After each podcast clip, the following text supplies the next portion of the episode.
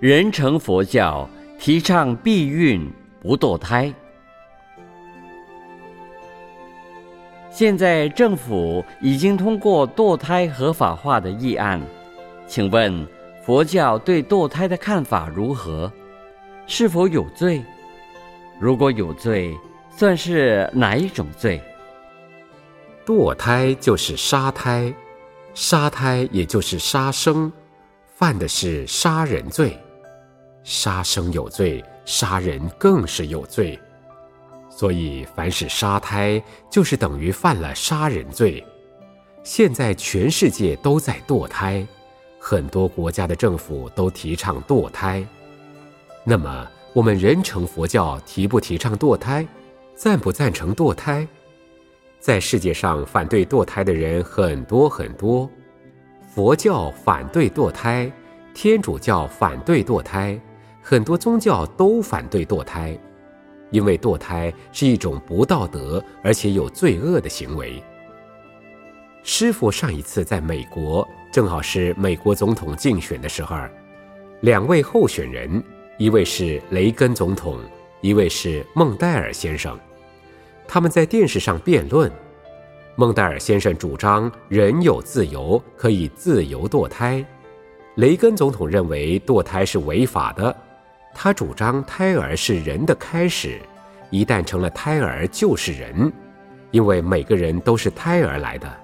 美国是人权自由的国家，人都有权，胎儿当然有人权，不可以被堕胎掉。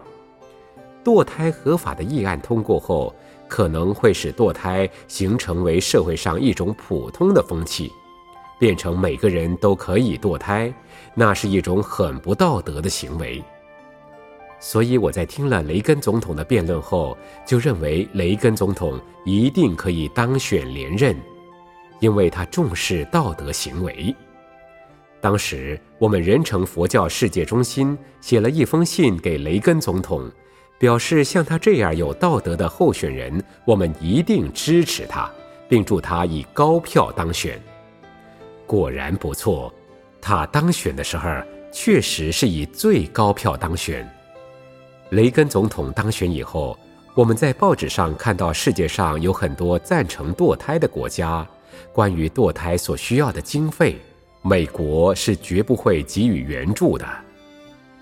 我们人成佛教当然也是不赞成堕胎，因为堕胎是杀生，杀生将来就会感应共业。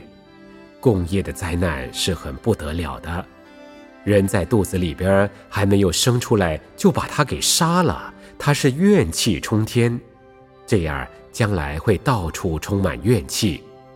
所以有美国目前能提倡不堕胎这一点，将来就可以免除许多的灾难。将来凡是堕胎杀生的国家，灾难是比较多的。我们人成佛教只提倡避孕，不提倡堕胎。只要能做到避孕不怀胎的话，与政府允许堕胎合法的效果是一样的。因此，我们反过来说，人成佛教就是在帮助我们的政府、我们的国家乃至人类解决这个问题的。只是说，我们提倡避孕，不要堕胎。因为避孕是生命尚未形成，堕胎则已经成了生命，再把它杀害，完全是不同的方法，以不同的方法达到同样的目的。